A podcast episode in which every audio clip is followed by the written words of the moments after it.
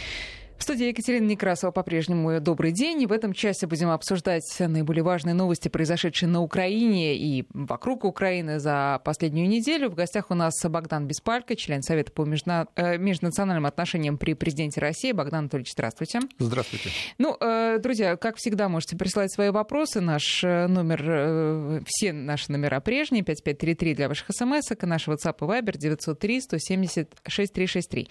Пожалуй, самое важное, это то, что сейчас происходит, продолжается работа по обмену пленами, и уже неофициально называются даже конкретные сроки, и уже даже ездила в Киев уполномоченная по правам человека Татьяна Москалькова. Обо всем об этом мы говорили и обязательно еще поговорим, но давайте начать я предлагаю с последних вот по времени буквально вчерашних событий, которые, они разные, но они укладываются в одну такую большую сложную тему. Вы, наверное, слышали заявление министра инфраструктуры Украины Владимира Амеляна, который прокомментировал слова Эммануэля Макрона. Макрон, напомню, сказал, что а, большая семерка вновь должна стать восьмеркой, Россию надо вернуть, потому что мы верим в Европу от э, Лиссабона до Владивостока, а Владимир Амелян вот тут же прямо откликнулся, говорит, да, мол, будет такой Европа, но вот только тогда, когда над Владивостоком вновь, как история сто лет назад поднимется украинский флаг. Сейчас э, я скажу, собственно, что за тему я хочу обсудить. Для начала вы можете нам просто для справки пояснить, что он имеет в виду, что за сто лет назад был украинский, за украинский флаг над Владивостоком? Ну, я думаю, что, скорее всего, Амелян имел в виду э, определенные, э, скажем так, сепаратистские или автономистские э, настроения, которые были среди выходцев с территории нынешней Украины на территории так называемого зеленого клина. Это как раз Дальний Восток.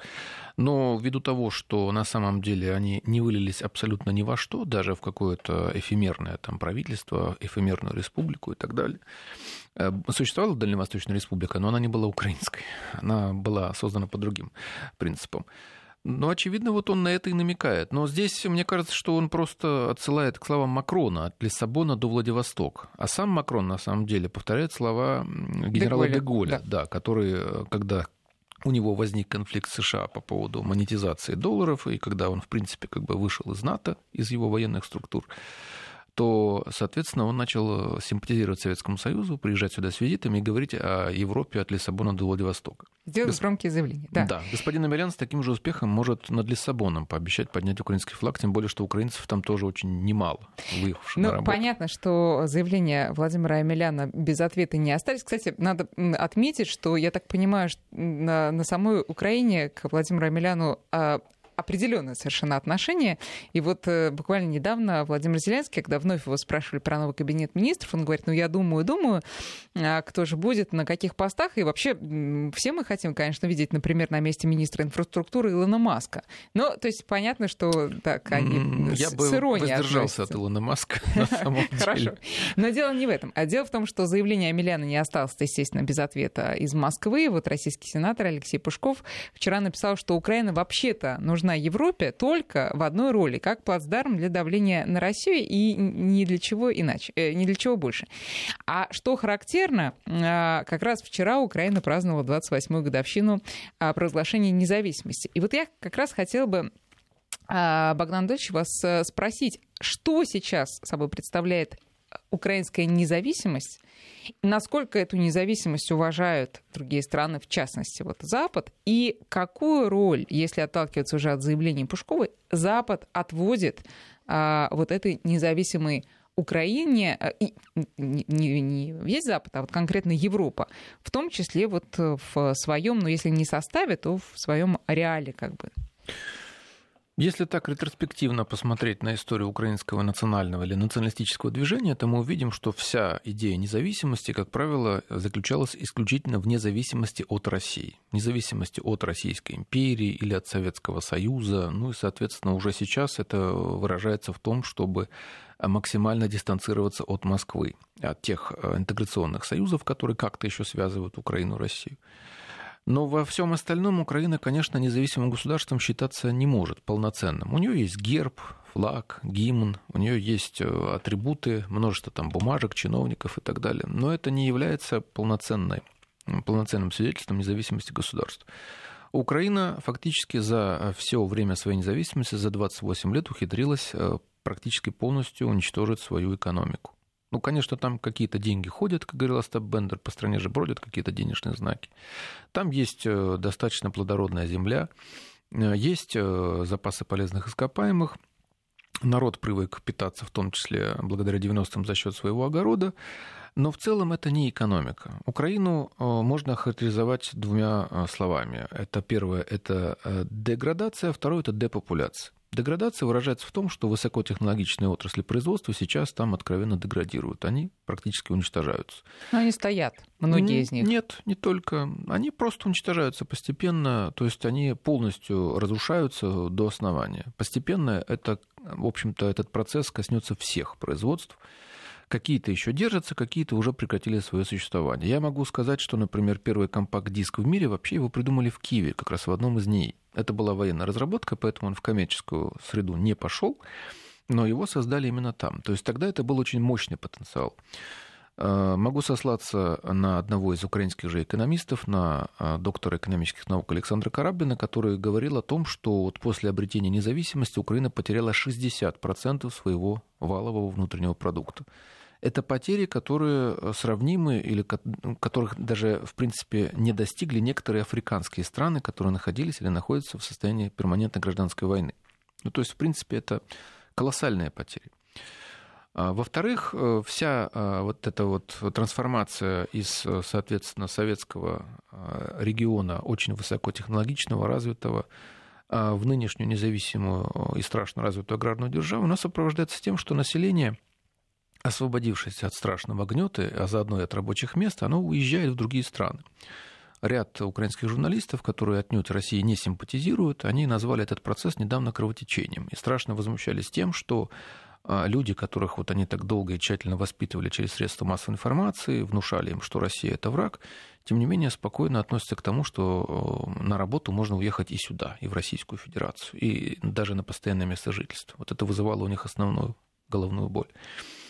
Поэтому сейчас Украина, к сожалению, она превращается в страну, обладающую гимном, а, флагом и гербом, а, но при этом теряющую интенсивно свое население, помимо а, отрицательных демографических характеристик, еще благодаря тому, что вот люди массово уезжают, и разрушается, где разрушается индустрия.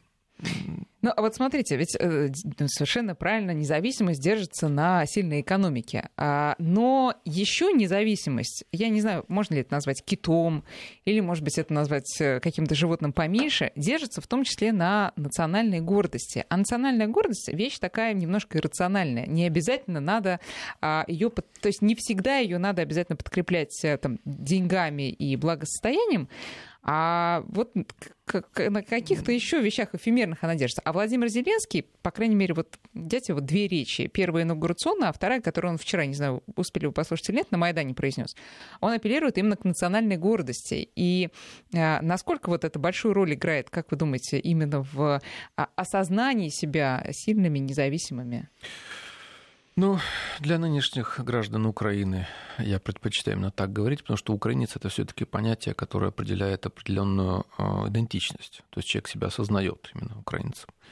А я все-таки думаю, что для большинства граждан Украины, жителей Украины, главным сейчас является проблема выживания, а вовсе не национальной гордости. Я вот сейчас читаю телеграм-каналы, и там один из э, таких радикалов, он с горечью пишет, что полное безобразие, народ больше не хочет не воевать, не хочет э, больше ненавидеть, и он устал. Вот вообще он относится к происходящему, что пусть оно плывет как плывет, а лишь бы вот как-то выжить.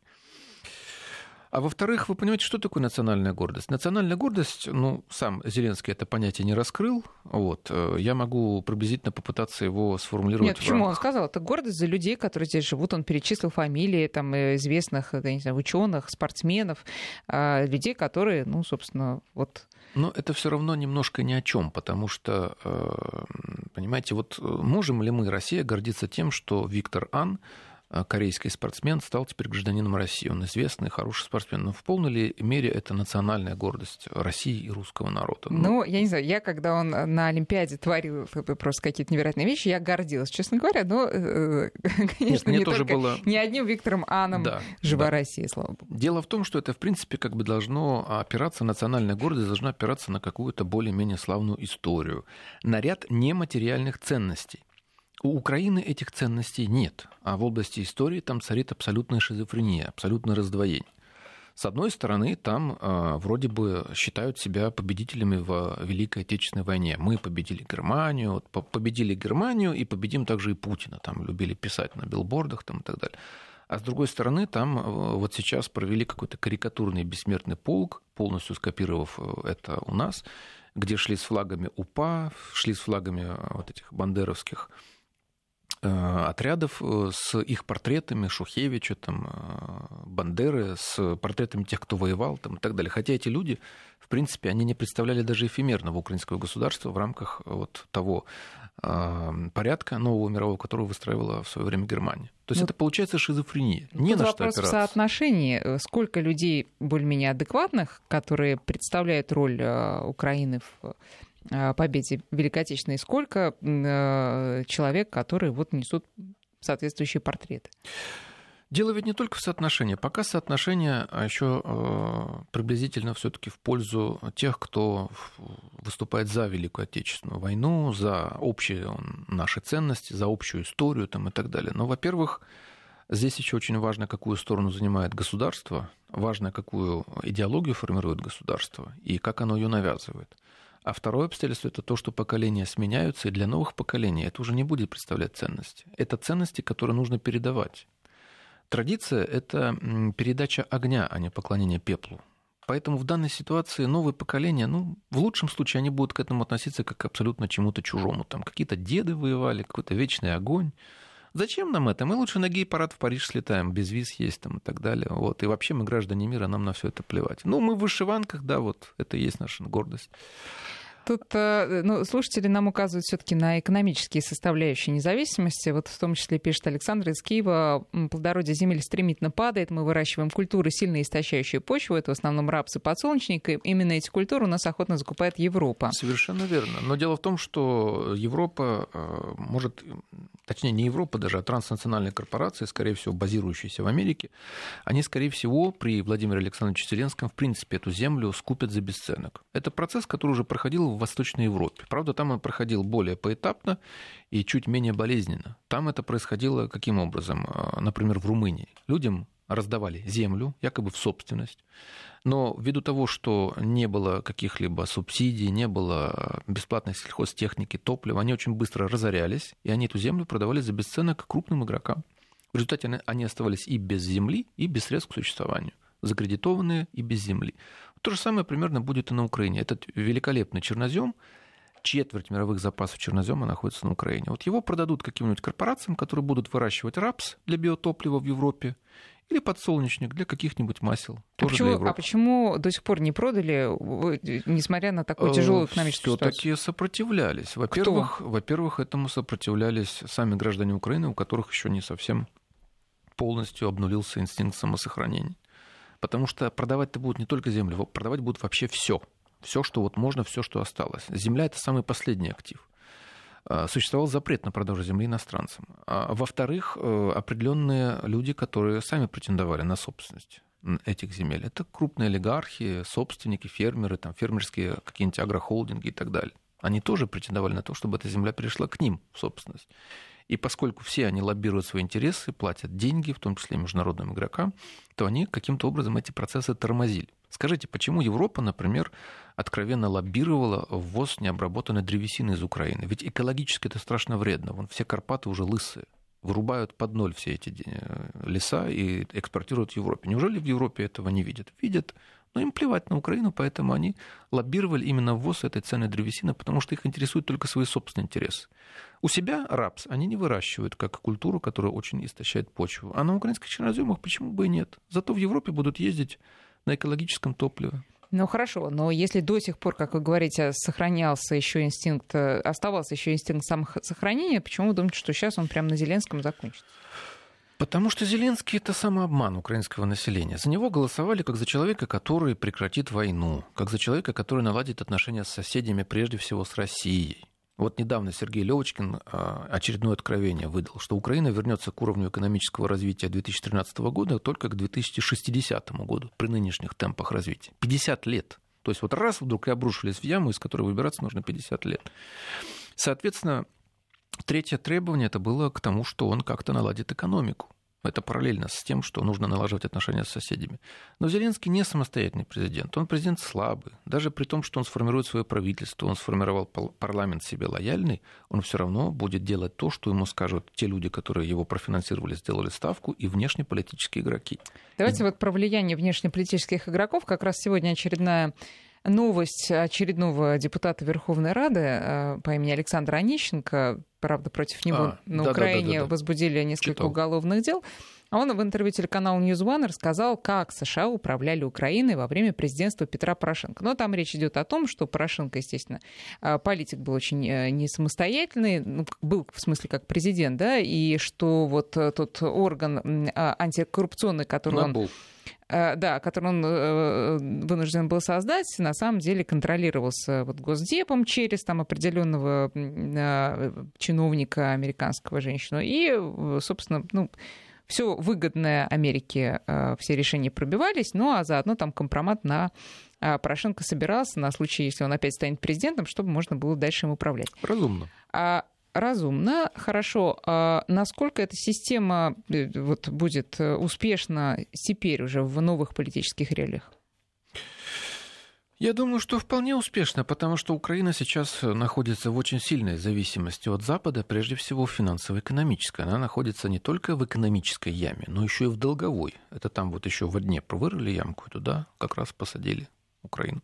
В 2019-2020 годах она должна осуществить очень масштабные выплаты по тем долгам, которые набрал э, господин Порошенко Петр Алексеевич. И э, для того, чтобы эти долги реструктури... Реструктури... реструктуризировать, для того, чтобы их э, отложить или даже каким-то образом простить, от Зеленского будут ждать политических решений.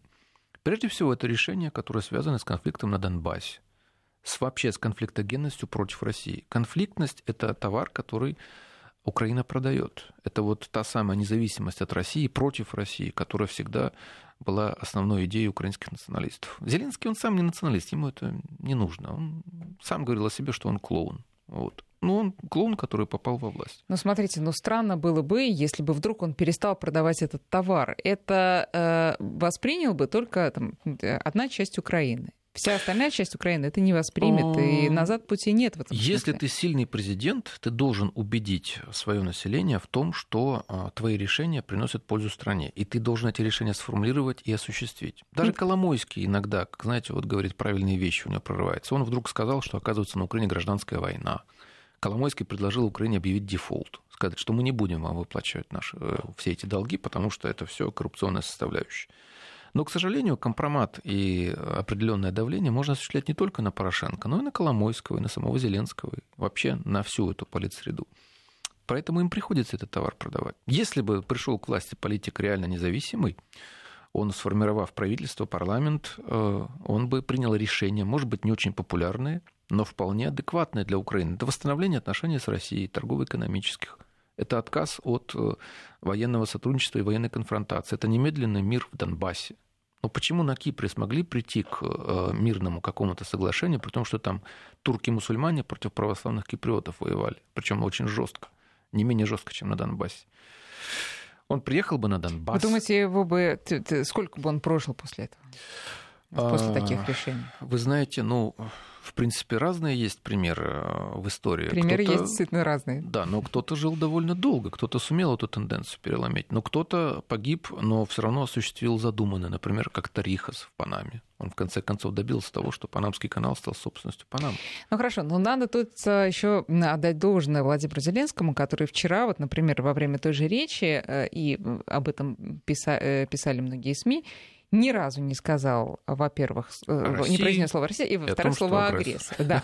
Он сказал «коварный сосед» и вообще очень метафорично выразился, что вот украли, мол, двоих детей, имею в виду Крым и Донбасс, ну и как-то вот э, с болью в сердце. То есть не то, что... Э, без... Смотрите, вчера а, не было а, военизированного парада, и вчера не было военной риторики, вот именно такой вот э, агрессивной. Ну. Екатерина, ну... ну это же просто смена риторики. Давайте посмотрим на дела. Вот установился ли мир на Донбассе? Ну хотя бы снизилась ли интенсивность боевых действий? Вот вчера, как раз на день украинского флага и на День независимости, осуществили масштабнейший обстрел Горловки, там сгорело два дома. Перед этим, а, когда исполнилось 100 дней президентству Зеленского, обстреляли Коминтерново, там тоже горели дома, они целили именно в подстанцию, например, чтобы лишить электричества. Нет мира на Донбассе, поэтому он может не проводить военный парад, но если при этом идут обстрелы донецкого населения, то это не имеет никакого смысла. Да, он не упоминал жесткую характеристику России как агрессора, но при этом он все равно говорил о том, что украли Крым, Крым это наша земля, и что э, Донбасс будет всегда украинским. Более того, он еще начал э, какие-то не совсем адекватные заявления делать о том, что будет Россия возвращаться в G7 или нет, будет определять именно Украина. Это довольно странно, потому что сама Украина в G7 никак не входит. Ну, давайте тогда вот по поводу э, G7, Украины, Европы и так далее. А, значит, действительно, и даже Дональд Туск вчера сказал, что а, нет, вы знаете, Россию мы вряд ли примем обратно, уж если кого звать в гости, ну, как гости, да, то Украину. А, это насколько реалистично все и серьезно? Украину в G7? Нет, пока как просто вот пригласить. Ну, пригласить, а там видно будет, что как пойдет. Ну, барин добрый, барин может пригласить, конечно. Может быть, даже что-то еще и дадут, что-нибудь такое, какой-нибудь бусы там или зеркальце, как туземцам. Это ничего не значит ровным счетом. Если хотят помочь Украине, пусть простят ей долги, пусть еще ей денег дадут на развитие экономики, пусть построят заводы, пусть вложатся в Антонов, например, Украина добровольно всю документацию передала. А вот, кстати говоря, а, по поводу вложиться, ведь может, могут же быть какие-то человеческие сделки. А, ну, ладно, мы вам а, поля под рапс, а вы нам хотя бы заводы построите. Ну, вот какой-то бартер такой. Вот э, вы считаете, что такое возможно?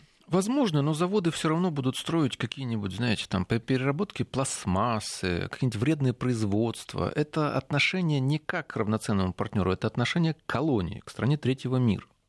Для Запада это в целом было характерно, даже в советское время. В советское время мы считали большим достижением, что Арманд Хаммер построил у нас, кажется, семь аммиачных заводов. Это страшно вредное производство, которое он, ну да, он у нас их построил, вложился так и там. Там никто не будет вкладываться в Южмаш. Зачем создавать мощного конкурента? Здесь и так рынок некуда уже делить между Airbus и между Боингом. Тут а еще есть Россия. какое-то хорошее решение? Вот, вот вы видите какое-то... Нет, понятно, хорошим решением был бы сильный президент, который бы сказал, нет, ребята, я за свою страну, а вы там ищите себе, я не знаю, в Антарктиде э, площади. Но э, вот при нынешнем раскладе какие При нынешней решения? политической системе хорошего решения нет. Хорошее решение могут выбрать для себя конкретно какие-нибудь граждане Украины, либо устроившись на хорошую работу, либо выехав просто из Украины навсегда. И, кстати, мечта любого украинского националиста-патриота – это любить Украину издалека, из Канады, откуда-нибудь, из Германии. Сейчас мы делаем перерыв на новости. Я напоминаю, что в гостях у нас э, Богдан Беспалько, член Совета по межнациональным отношениям при президенте России. Вернемся в эфир после новостей. Мы продолжаем разговор о событиях на Украине. В гостях у нас сегодня Богдан Беспалько, член Совета по межнациональным отношениям при президенте России. Друзья, наши координаты 5533 для ваших смс-ок и наш WhatsApp и Viber 903 170 6363. А тут э, приходят и дальше нам сообщения, вот, например, э, по поводу выращивания рапса и всего прочего вредного да, для земли. Тут вот из Австрии аж нам написали. Могу ответственно заявить, что в Австрии вполне себе массово выращивают рапс. И э, ничего. Ну вот и будут переносить его из Австрии на Украину. Объемы биотоплива нужны все больше и больше. Экологические стандарты в Европе все выше и выше. Ну, смотрите, я понимаю, что Украина, конечно, это самая большая страна Европы. А, но вот рядом находятся, например, э, другие страны поменьше. Ну, там, Венгрия, Румыния а никто не посягает на их поля. Может, посягает, вы тогда мне скажете. Венгрия и Румыния все-таки входят в Европейский Союз, у них есть не только права, но и обязанности. То есть, простите, наоборот, не только обязанности, но и права, и они могут их защищать довольно успешно. Особенно как раз это видно на примере Венгрии. То есть получается, что Украине при таком раскладе не светит Евросоюз как раз потому, что тогда нельзя будет ее использовать. Да, конечно. Дело в том, что по этой же причине, в принципе, и в НАТО тоже ее пока что не берут, потому что это а, означает необходимость масштабнейших вложений в вооруженные силы Украины. Зачем? Они и так могут воевать с Донбассом, они и так могут затыкать дыры пушечным мясом, а оружия там достаточно много. Можно и старым оружием воевать. Зачем, если, скажем, руководство будет готово разместить какие-нибудь военные объекты на территории Украины и так, без всякого вхождения в НАТО? Тем более, что примеров в мире достаточно много. Таиланд, Япония, Объединенные Арабские Эмираты, Бахрейн, они ни в какой НАТО не входят. И тем не менее там масштабнейшие американские базы находятся уже десятилетиями. И при необходимости, кстати, они используются. Южная Корея, например, там вообще находится ядерное оружие на этой базе. Турция тоже не входит в ЕС, но в НАТО, правда, входит. Да. Там тоже база с ядерным оружием. Поэтому вот именно те геополитические решения, о которых я говорил, они могут предполагать в том числе и какие-то меры по военному сотрудничеству. Ну тогда давайте так. Вот, предположим, перед вами ребенок, э, который э, спросит вас, ну подождите, ведь э, все европейские лидеры так ратуют за Украину и так бьются за нее на встречах в нормандском формате, не пускают Россию обратно в G8 именно из-за Украины. Какие они коварные. Они на самом деле вынашивают черные планы. Ну, как вам сказать, каждый стремится к своей собственной выгоде, к своему собственному процветанию. Во-первых, Евросоюз, он тоже не совсем э, такой уж единый. Мы видим, как сейчас со скандалом э, Британия пытается выйти из Евросоюза. Мы хорошо знаем об особой точке зрения Польши, стран Балтии, тоже Румынии, например, о том, что эти страны больше ориентируются на Соединенные Штаты Америки, на Вашингтон, чем на Брюссель. И по большому счету они всегда э, в противоборстве с Брюсселем апеллируют как раз к Вашингтону. Э, что касается Украины, то да, ее, конечно, стремятся использовать. Хотят получать оттуда дешевое сырье, дешевую рабочую силу. А тем более, что эта сила прекрасно ассимилируется, и она не представляет угрозы, в отличие от мигрантов, скажем, из Сирии, Пакистана и так далее. Э, но вкладываться в Украину, создавать там каких-либо конкурентов своим производством, пусть даже самым пустяшным, никто не хочет. Рынки сейчас заполнены, все борются за то, чтобы их производители каким-то образом могли свою продукцию сбывать, в том числе и на Украине. Украина это тоже рынок сбыта. И для этого как раз и создавалась вот эта вот э, вся, собственно, ассоциация с Евросоюзом. Знаете, меня поразило, я был э, недавно в Латвии, меня поразило, что российских товаров в Риге продается больше, чем украинских. А зачем тогда нужна была эта ассоциация? Латвия член Евросоюза, именно того, с которым ассоциировалась Украина. Зачем разваливали все отношения с Россией? А какие товары интересны просто? Ну, например, я видел, э, это парфюмерные товары, шампунь, зубная паста, кремы, а, это конфеты, пищевые продукты, водка там и так далее. Это очень много. Ну, потому что там э, э, российских туристов в разы больше, чем украинских. Ну, это все можно было компенсировать за счет товаров из стран Евросоюза или с той же Украины. Пожалуйста, вот конфетов, конфет Рошен я там не видел, кстати, в Риге. Зато конфеты Ротфронт, птичье молоко с удовольствием покупал, всех угощал. Хорошо. А теперь по поводу, вот тут э, спрашивают из Украины, кстати. Э, боюсь, что только придя к полному упадку, пройдя через Зеленского, сменивших его в скором будущем э, нацистов и полномасштабную войну с Донбассом, а, и так далее, и так далее, мы наконец поймем, что нужен мир, и надо страну отстаивать. Э, а, и, ну вот тут было еще одно интересное сообщение, сейчас э, попытаюсь его найти, а если не найду, то своими словами перескажу, что а почему Россия вот нашла а, тогда не предложить Украине новое сотрудничество, отложив вопрос Донбасса. Вопрос не в том, примет а, Украина или нет это предложение, а в предложении как таковом. Так, по-моему, Россия только и делает, что предлагает сотрудничество. Россия была одним из авторов Минских соглашений, которые для Донбасса, по большому счету, невыгодны. На Донбассе никто не хочет возвращения в Украину ни в каком качестве. Вон недавно на день российского флага там подняли российский триколор. Вот. Поэтому Россия и так делает абсолютно все для того, чтобы возобновить хорошие отношения. Но мы же видим, что со стороны Украины следует один отказ за другим под надуманными предлогами, один за другим, один за другим. Ни на что на Украине пока что не идут, ни на какие соглашения. Даже вот этот обмен пленными, который сейчас вроде бы должен состояться, он тоже под угрозой. Сколько перед этим было уже договоренностей об обменах? Все они срывались. Сколько было заключено перемирий? А что может помешать сейчас? Да ничего, могут сказать, что вы знаете, пока вот вы не вернете Донбасс и Крым, не покаетесь, не перечислите нам энное количество миллиардов долларов, мы вообще с вами общаться не ну, будем. Ну, подождите, это ну, пон... Э, понятно, что это нереально, а Зеленскому нужны баллы, и он понимает, что он сейчас очень хорошие баллы может получить.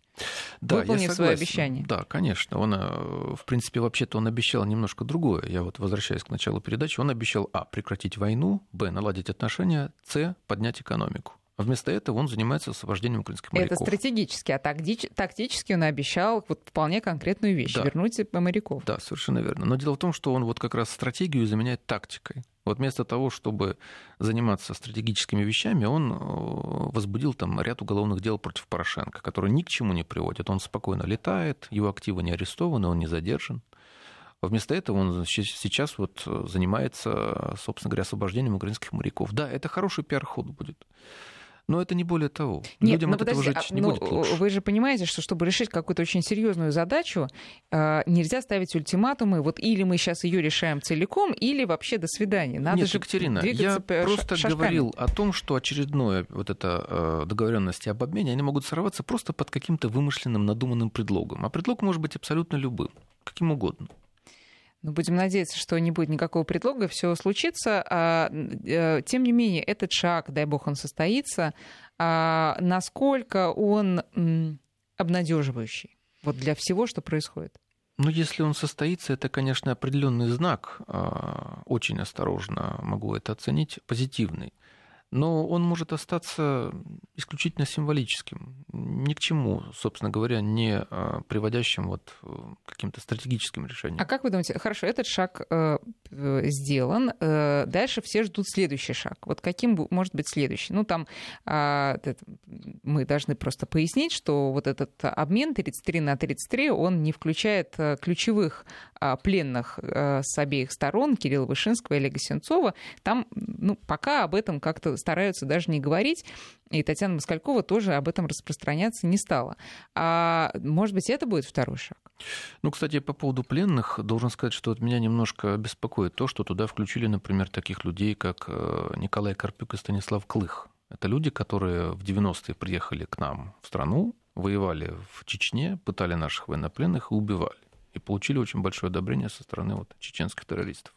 Один из них, э, ну, уже покойный Александр Музычко, он даже заслужил там какое-то почетное, там, соответственно, прозвище, награду и так далее.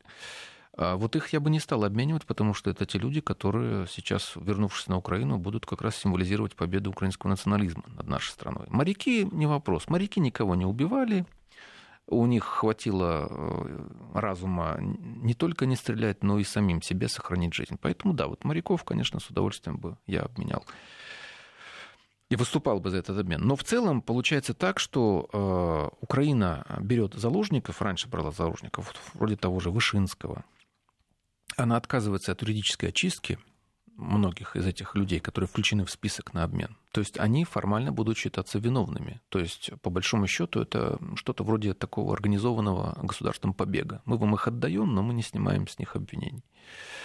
А, и в целом в этом обмене очень много неясного. Поэтому мне кажется, что пока еще рано говорить об этом, как о состоявшемся уже хорошем событии мы можем еще столкнуться с тем, что там могут, может быть множество неожиданностей. Хорошо, но тем не менее, если мы говорим в целом о неком, ну, даже страшно это называть потеплении, но изменении, так сказать, э, э, э, настроения да, взаимного, то вот что может быть, какие вы можете спрогнозировать дальнейшие шаги, чтобы все-таки процесс, пусть очень медленно, ну, двигался? Ну, прежде всего, э, это, скажем, некоторое нивелирование, изолирование радикалов. Это, скажем, уничтожение сайта «Миротворец». Это взаимные визиты, пусть пока еще каких-нибудь небольших, но культурных коллективов. Это налаживание авиасообщения между нашими странами, которое было разрушено. А, это визит, пусть и, а, допустим, может быть, не сразу, но, скажем, в Россию, или приглашение к визиту на Украину кого-нибудь из чиновников. То есть постепенно... Мне это... кажется, это будет уже э, лет через... Ну, в конце вот этого срока Зеленского, потому что так быстро э, вряд ли все Вы получится. знаете, ну, я не знаю, но по большому счету для того, чтобы нивелировать все эти негативные стороны, которые вот сейчас за эти годы на Украине произошли, можно и поторопиться. В принципе, люди этого ждут. Даже вот здесь был опрос, проведенный фирмой Ведроджине, и он показал, что за год количество украинцев, которые хотели вступить в НАТО, например, уменьшилось на 6% примерно. Количество людей, которые выступают за внеблоковый статус, увеличилось на 10%. И, внимание, на Украине увеличилось количество людей, выступающих за военный союз с Российской Федерацией и странами СНГ. Количество таковых составляет 7,4%, и оно увеличилось за год на 0,2%, что меня больше всего удивило. На две десятых аж. Да, но на целых. Да, на две десятых, но тем не менее 7,4, при том вале пропаганды, которая там льется на население, именно такое антироссийское, жесткое, это довольно-таки удивительно. Ну, вообще надо сказать, что э, э тоже э, это капли в море, но какие-то стали просачиваться э, заявления не политиков, а ну, просто известных людей Украины, а э, такой уже более миролюбивой тональности. Ну вот, например, украинский боксер Александр Усик, не далее как вчера сказал, что не хочет он биться с россиянином Андреем Федосовым, не почему-либо, а как раз чтобы не провоцировать вот эти вот политические дрязги. Потому что понятно, во, что это все перерастет, а я сказал, он нормально отношусь к российским спортсменам, к их семьям, и не хочу этой грязи, которая будет литься с обеих сторон. Потом какой-то украинский артист, к сожалению, не запомнила его, тоже сказал, что хватит э, вообще друг на друга бочки катить, надо постепенно приходить в себя. А, ну, все говорили все эти годы о том, что, собственно, то, что произошло на многие там не знаю, поколение а, рассорило народы. А, вы согласны вот сейчас в нынешней ситуации и при нынешней обстановке с тем, что ну, все будет налаживаться очень-очень долго? Да, конечно, это на долгие годы, хотя э, в целом, если, если бы Украина действительно была демократическим э, развитым государством, это было бы гораздо быстрее и проще. Но на Украину невозможно въехать, там невозможно вести спокойно какую-либо деятельность, медийную, культурную и так далее. А, невозможно въехать кому? Ну, определенным людям, да, невозможно. Всем не, мне, например, невозможно туда въехать. А, и причем не потому, что я официально не въездной, а просто потому, что там группа радикалов может, допустим, где-нибудь э, нанести какие-нибудь увечья и так далее. В принципе, там убивали людей, и сейчас там люди тоже выходят из дома и пропадают, и поэтому ситуация там не лучше. Ну, например, ну, ну все помнят Олеся Бузино, как убили, но его убийцы до сих пор, уже сменился президент, они не понесли никакого наказания. Их э, определили, доказали, что это именно они, проводили даже анализ ДНК, тем не менее, ничего. Убили адвоката Грановского, ну и по-прежнему идут военные действия на Донбассе. Я вот об этом уже сегодня говорил. Это буквально вчера, позавчера. Обстрелы, горят дома, гибнут мирные жители, идут вопросы в средствах массовой информации о том, что украинская армия там нанесла удар, уничтожила ряд э, ополченцев и так далее. Хотя в реальности этот удар относился к 20 июля, и он пришелся по мирным жителям. Там погибло несколько мирных жителей, и порядка семи было ранено. Так что в данной ситуации я не питаю особых надежд на то, что на Украине будут быстрые изменения, и на самого Зеленского я тоже особых надежд не возлагаю. В этом плане я очень скептичен. А может ли он изменить э, риторику? Потому что, ну, действительно, он уже держится достаточно давно и держится в, ну, таком условно дружелюбном ключе. Условно, конечно, дружелюбном. Риторику-то он сменить может. Он сам по себе смена риторики. Но это же не приводит к смене сути, не приводит к смене в делах, в реальности. То есть, э, ну, если вам раньше в магазине вас обвешивали и хамили, а теперь вас обвешивают с улыбкой, это вот примерно то же самое. Насколько он будет э, и там является, и будет дальше э, той же марионеткой, да, что и э, вот был Порошенко, если, опять же, ссылаться на слова вот, депутатов Верховной Рады? Ну, здесь, конечно, нельзя говорить в полном смысле марионетка, но это люди, которые подвергаются очень сильному давлению и влиянию. Безусловно, будет, конечно. Я убежден, что, э, в принципе, это факт уже, который ну, свершился по большому счету. Если бы он реально был сильным президентом, он бы начал выполнять свои предвыборные обещания. Ну, пусть даже неудачно, но он хотя бы какие-то попытки уже продемонстрировал. Съездил бы на Донбасс, не в войска, вот, которые там находятся, а к мирным жителям хотя бы с той стороны Донецка, которая, Донбасса, которая находится под Украиной. Почему он этого не делает? Ну, потому что он либо не может, либо не хочет, либо и то, и другое вместе. Либо ему не дают. Сказали, что вот тогда вот э, с тобой будет как с Сальвадором Альенде, там, застрелит где-нибудь около твоего дворца.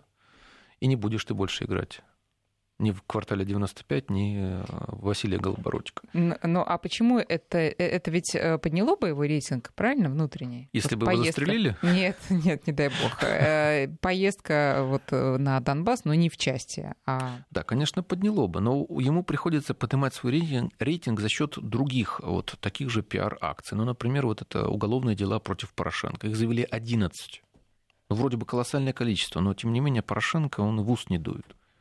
Он распоряжается своими деньгами, которые вроде бы нажиты нечестным, непосильным трудом. Он спокойно покидает Украину. Он даже не под подпиской о невыезде. Не то, что он в СИЗО или где-нибудь еще подальше.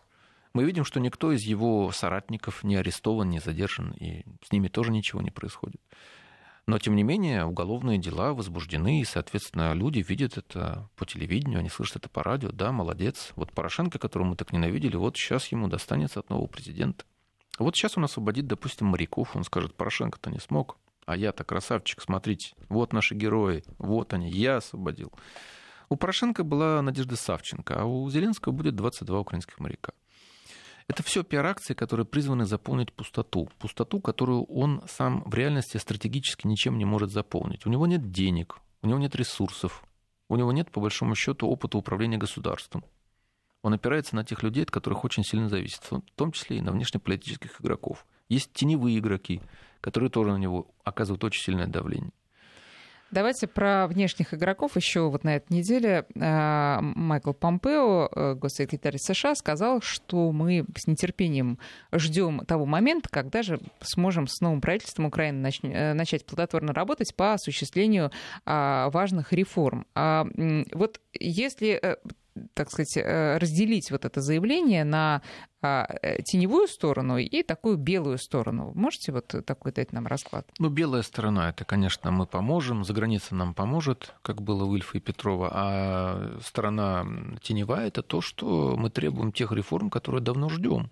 Разрешение на продажу земли иностранцам, разрешение и проведение на масштабнейшую приватизацию. То есть вот мы не то, что скупим мы за бесценок все оставшееся скупим, по сути, просто вы нам передадите за бесценок, и при этом приструните своих олигархов, потому что мы их тоже еще пострижем. Нам нужно больше и больше, мы голодны.